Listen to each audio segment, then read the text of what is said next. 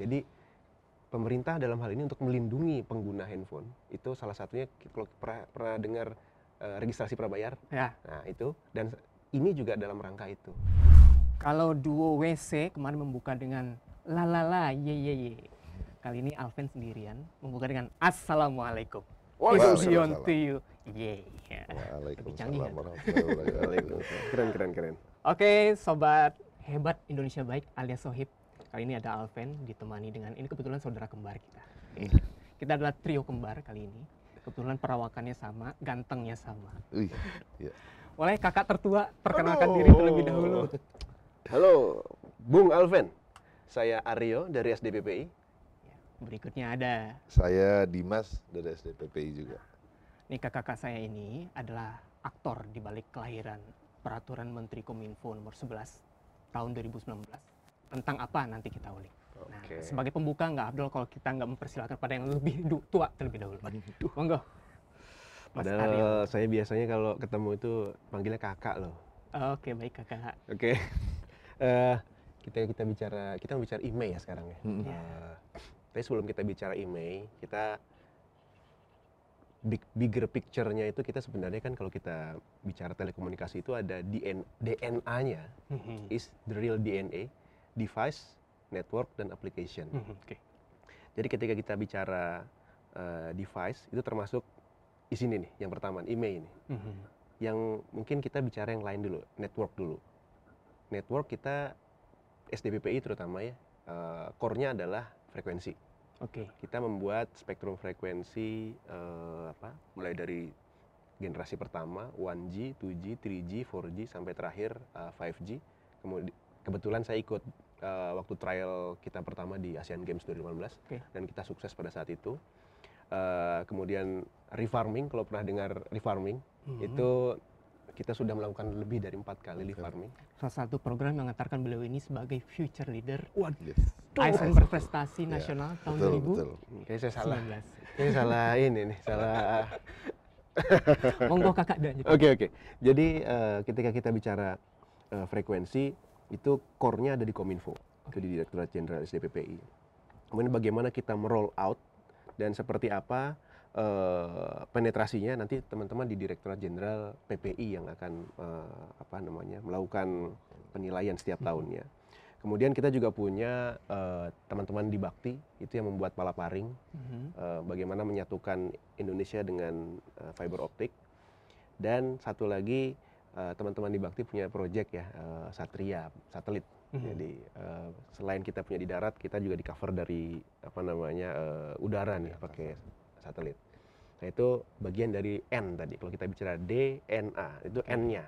Kemudian A-nya A-nya. application ini eh, teman-teman di Aptika ini Oke. bagaimana kita membuat uh, unicorns, unicorns, kemudian dekakorn dan apa roadmap e-commerce, kemudian uh, startup digital ya pokoknya uh, terkait aplikasi itu ekspertisnya ada di teman-teman di Aptika.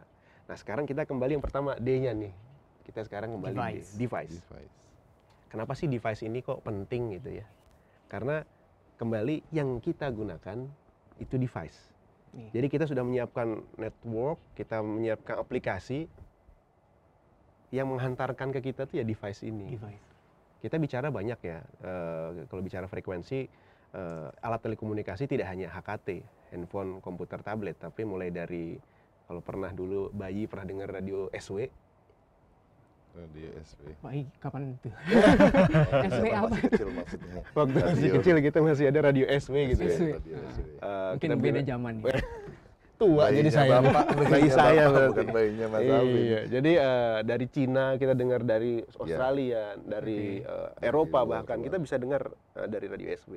Sampai mulai eh, handphone, kemudian TV, kemudian satelit itu semua di di ini. Tapi yang kembali ke sini kita batasi hanya di handphone, komputer, tablet. Komputer jinjing Pak saya. Komputer jinjing. saya Jadi apa ya? handphone, komputer jinjing dan tablet.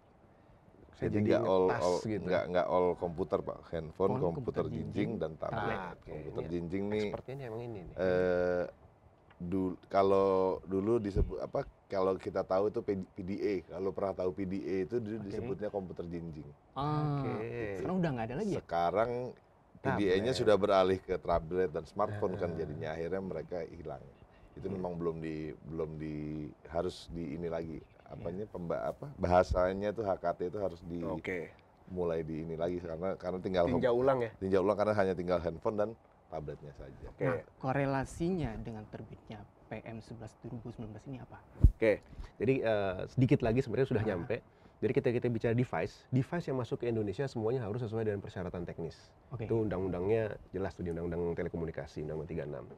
Kita punya juga eh, bekerja sama dengan kementerian lain, kita punya kebijakan TKDN, total kandungan dalam negeri. Jadi harus sekian persen supaya apa?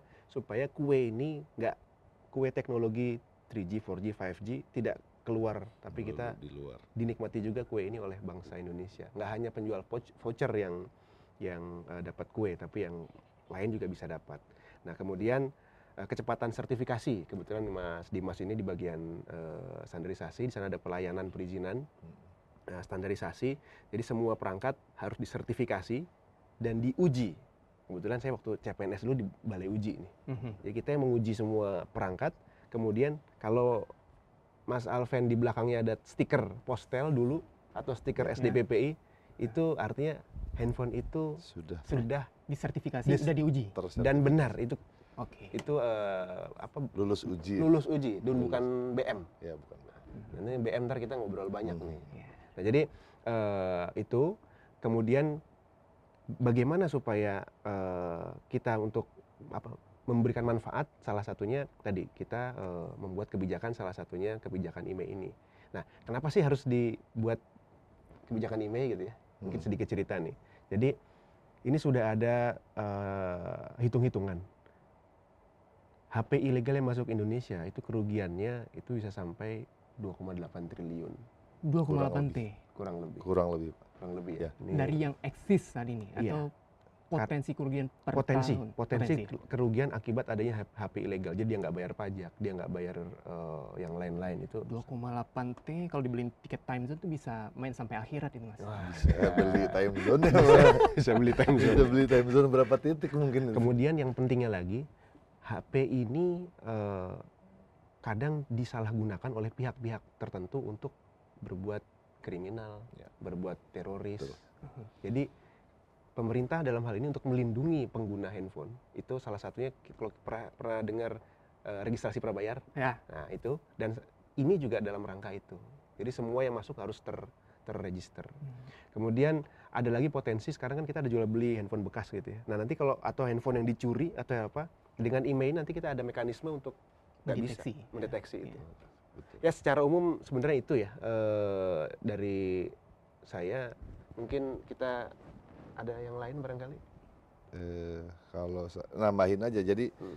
eh, dengan adanya peraturan ini Mhm. peraturan ini sebenarnya di kami bukan di kominfo sendiri itu bukan sebagai eh, core utama ya jadi kita supporting dari kementerian-kementerian lain iya Jadi Menteri apa jadi ada di Hmm. peraturan peraturan ini sebenarnya ada tiga peraturan menteri Oke. IMEI untuk pengendalian IMEI ini ada tiga peraturan menteri yang Hmm. yang mem- yang memidagi satu Kementerian Perindustrian, kedua Kementerian Perdagangan, ketiga Kominfo, Kominfo.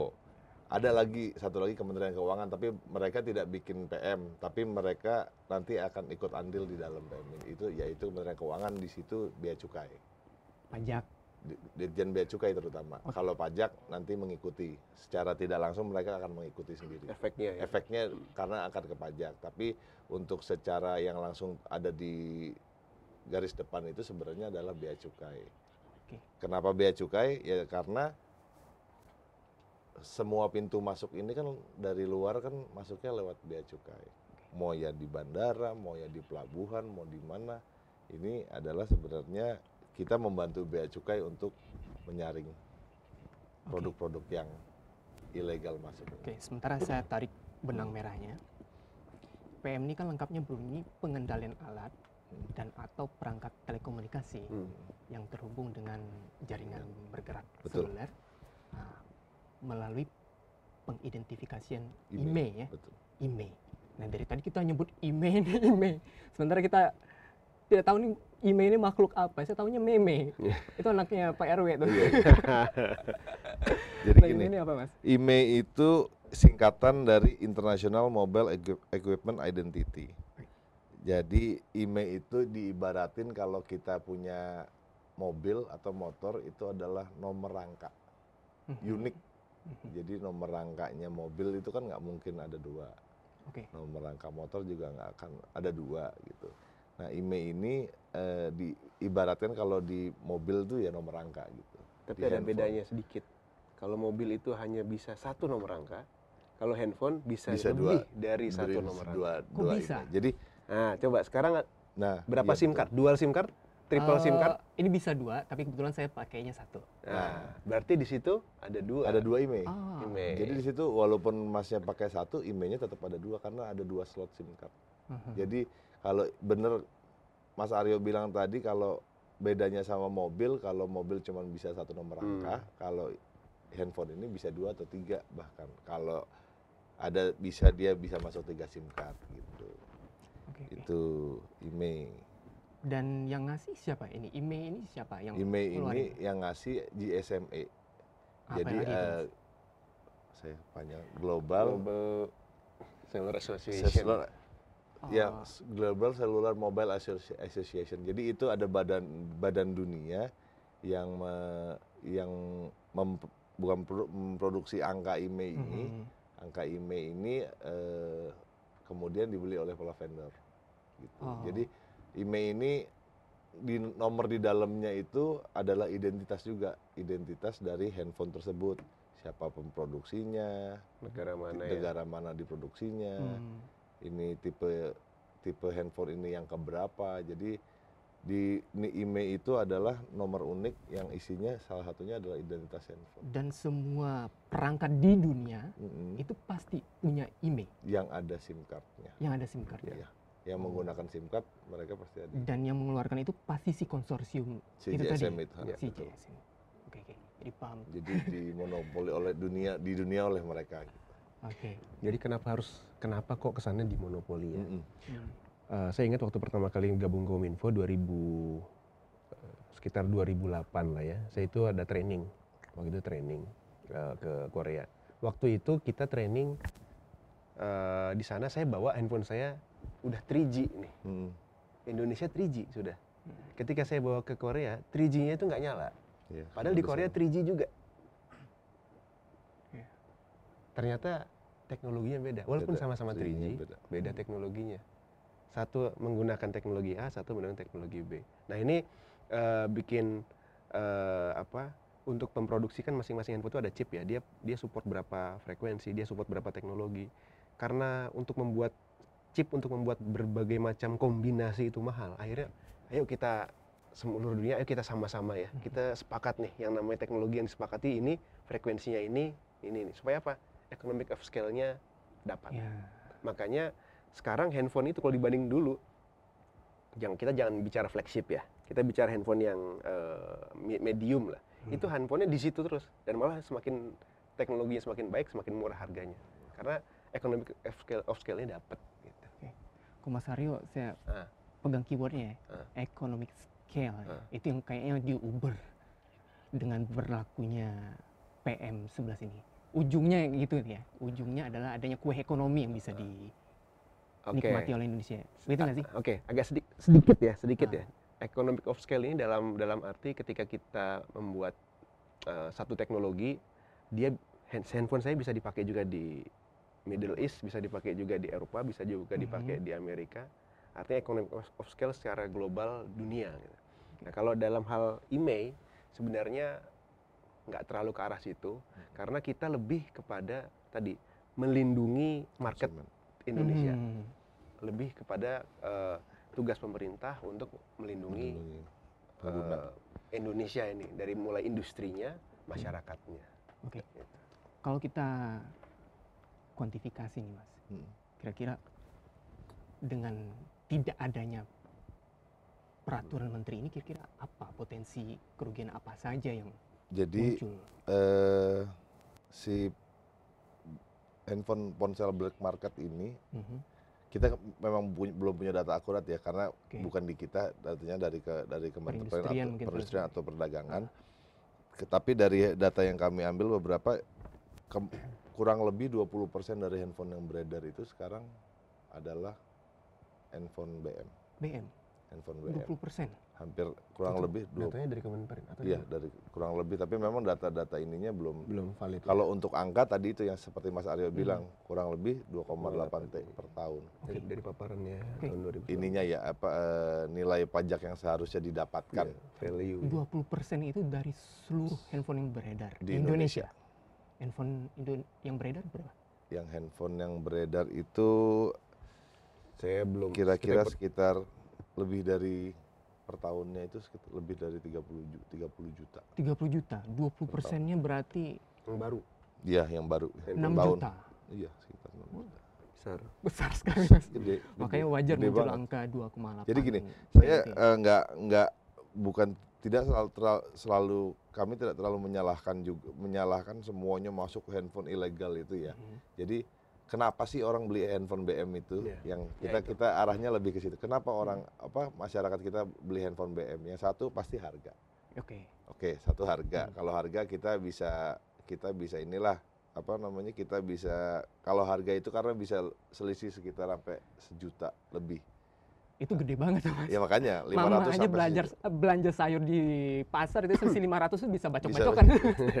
ya, itu handphone satu kenapa eh, apa harga yang Iya. kedua eh, ada segelintir teman orang-orang apa teman-teman kita saudara-saudara kita yang dia mau pakai handphone yang nggak ada di Indonesia memang Hmm. Jadi gitu kayak classy misalnya ya, Classy. misalnya ada pengen nih punya duluan Fair gitu ya. kan. Gitu. itu ketiga mas Oh, itu yang ya? yang perta- yang kedua ini saya bilang ada orang-orang yang pakai handphone yang memang tidak dijual di Indonesia kayak misalnya ada S7 apa Samsung S7 yang guard yang Hmm. jadi dia yang bisa anti apa anti air lah anti debu dan segala macam itu memang nggak masuk di Indonesia dan bukan buat pasar Indonesia tapi ada yang pakai Oh. ada beberapa yang pakai ya itu masuk BM walaupun BM-nya bekas yang ketiga itu.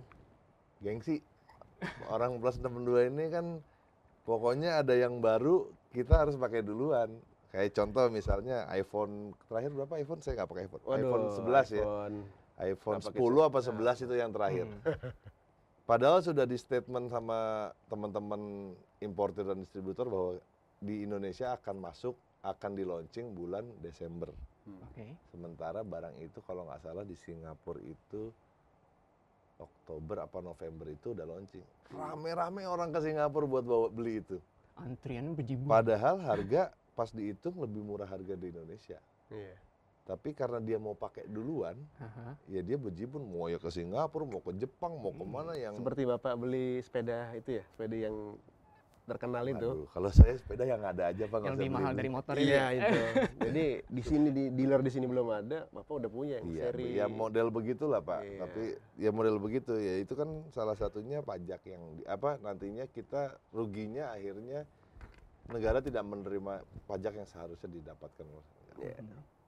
Itu itu jadi tiga itu yang yang yang yang jadi masyarakat kita kenapa sih beli BM satu murah, kedua kedua apa namanya Duluan. duluan, ketiga ada emang barang itu nggak dijual di Indonesia. Ada lagi satu lagi Apa? karena teritori pak, Apa tuh? karena wilayah dia tinggal.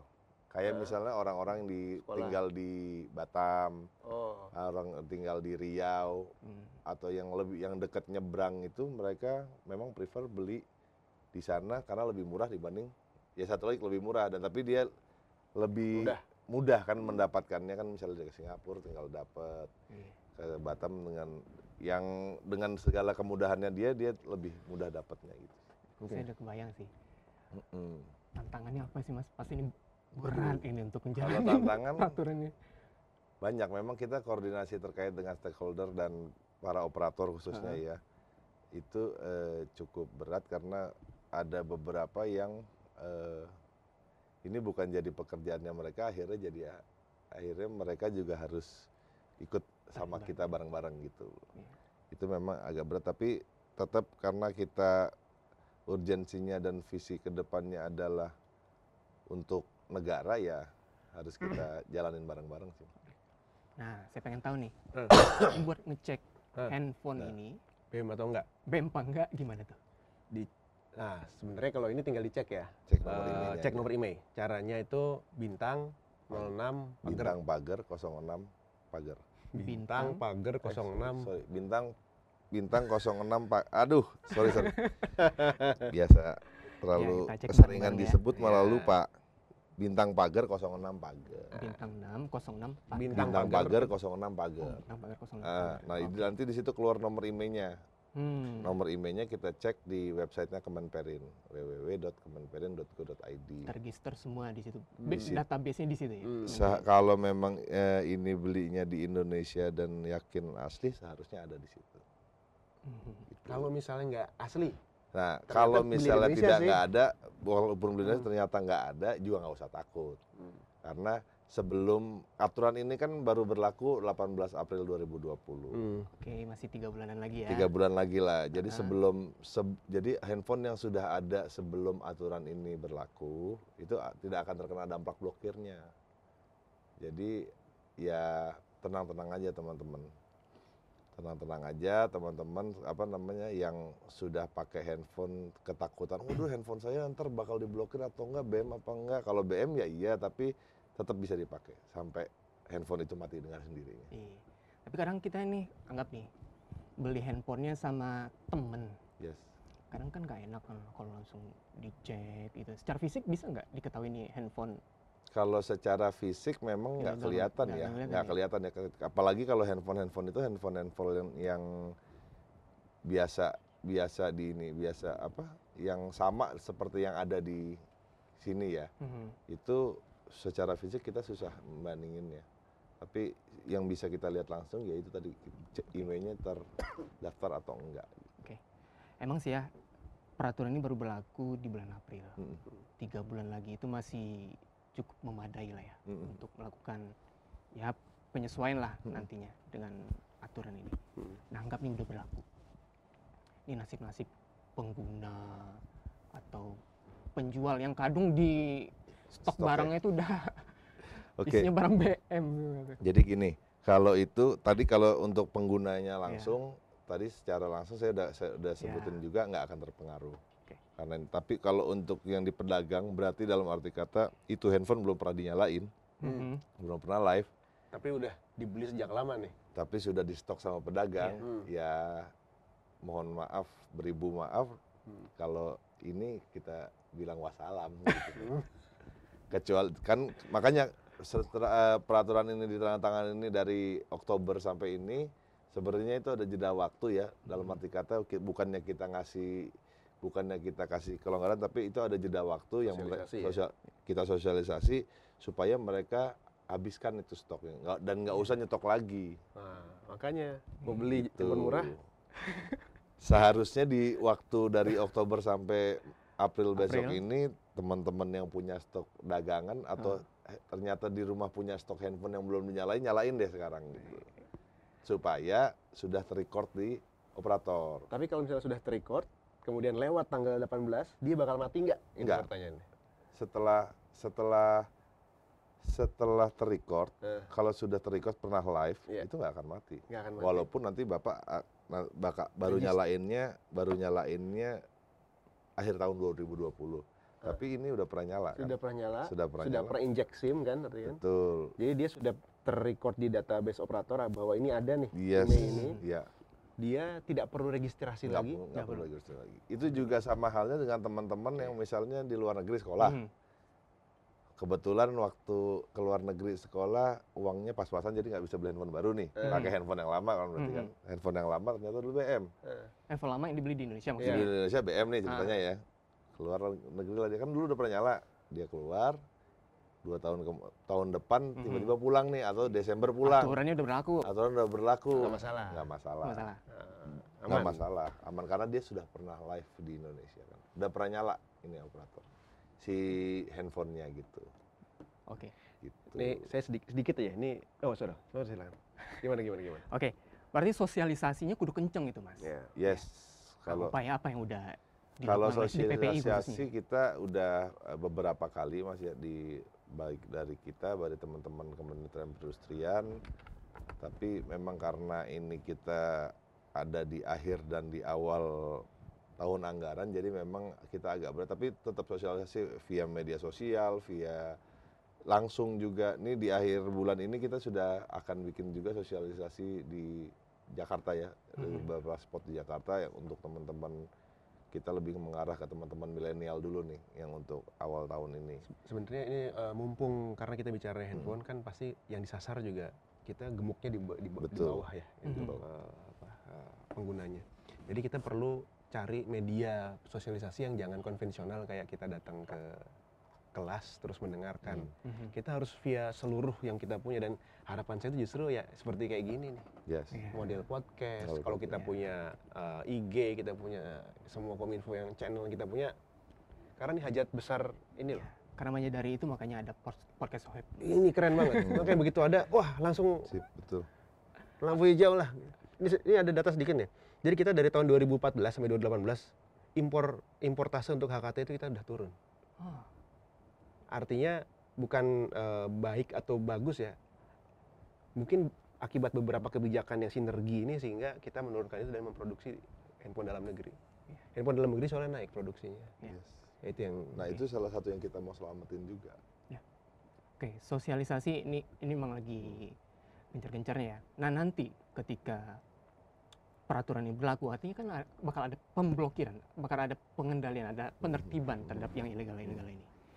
Ya. Nah tadi diceritakan kalau kementerian terkait itu ada tiga. Nah bagi-bagi perannya gimana nih mas? Jadi Terkait. gini, eh, di Ini. kom di kementerian ada tiga kementerian plus satu kementerian ya, Mhm. yang punya PM3 plus satu yang ikut melaksanakan. Kalau di Kominfo itu, di Kominfo itu perannya kita hanya di operator kerja apa di- koordinasi dengan operator karena data data persandingan data yang ada di Kemenperin itu nanti akan disandingkan dengan data operator. Operator. dan nanti juga pun kalau ada blokir yang ngeblokir kan dari operator atas perintahnya Kominfo. Mhm. itu Kominfo.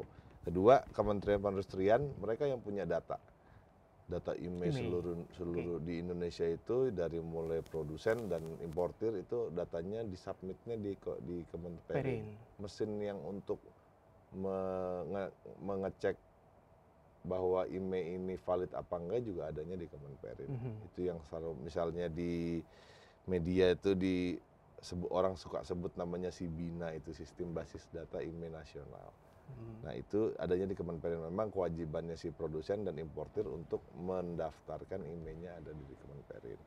Kemudian untuk perdagangan perdagangan lebih ke arah eh, pedagang-pedagang. Untuk pedagang-pedagang mereka mengatur gimana caranya yang di yang diperdagangkan dan yang dijual oleh pedagang itu adalah yang telah IMEI-nya udah valid. gitu. Satu lagi bea cukai tadi pintu masuknya, pintu masuknya ada di bea cukai. Mas Aryo mau menambahkan? Eh, kalau dari saya terakhir belilah handphone yang tidak BM, jangan beli handphone BM lah. Karena kita Indonesia, kita merah putih, ya kita bagaimana peran kita untuk menumbuhkan merah putih. Mulai dari yang kecil ini. Kalau saya cek email. Cek email. Sebelum beli handphone, kita cek email. Sekali Jadi- lagi mas, tadi nah. gimana caranya biar Jadi, jadi kita cek email setiap mau beli handphone cek di bintang pagar 06 pagar atau bisa lihat di kardusnya. Di kardusnya itu ada emailnya. Kemudian kita masukkan di website Kemenperin. Di situ bisa dicek apakah valid atau enggak. Sorry, saya sedikit. Antara kardus kadang mungkin bisa beda dengan Yes, dalam. betul. Jadi kalau bisa lihat cek kardus Baru sama dicek dicek bintang di pagar bintang 06. pagar atau cek Hmm. di pengaturan. Nah, Di pengaturan kita lihat about saya lupa. gitu nanti ada eh, emailnya berapa kelihatan. Cek email. nice. Cek email. aja. Cek email. Jangan emailnya terus.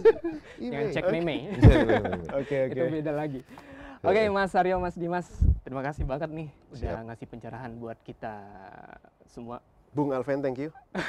Terima kasih Mas Alvin. Akhirnya kita bisa membedakan mana yang meme, mana yang email. Nah, Jadi nggak salah-salah lagi nih ya. nggak salah Siap. sebut. Oke, kita support keberlakuan peraturan menteri ini. Kita kawal bareng-bareng. Ya. Karena saat ini lagi di fase sosialisasi, kita dukung juga nih sosialisasinya. Siap. Dan nanti Terima pas kasih. PM ini berlaku, yuk kita tertibkan mulai dari diri kita Iya, masing-masing. betul, Udah betul. jangan konsumsi lagi yang namanya BM. bareng BM. Ya. Oke, Oke. Ya. oke sekian episode dengan trio kembar Siap. Kali ini. Terima kasih. Kita lain waktu ngobrol-ngobrol lagi ya Mas. Oke. Harus, wajib. Oke. Ya. Oke, Alven pamit, Mas Aryo, Mas Dimas juga pamit. Assalamualaikum warahmatullahi wabarakatuh. Waalaikumsalam warahmatullahi warahmatullahi wabarakatuh. Salam Indonesia baik.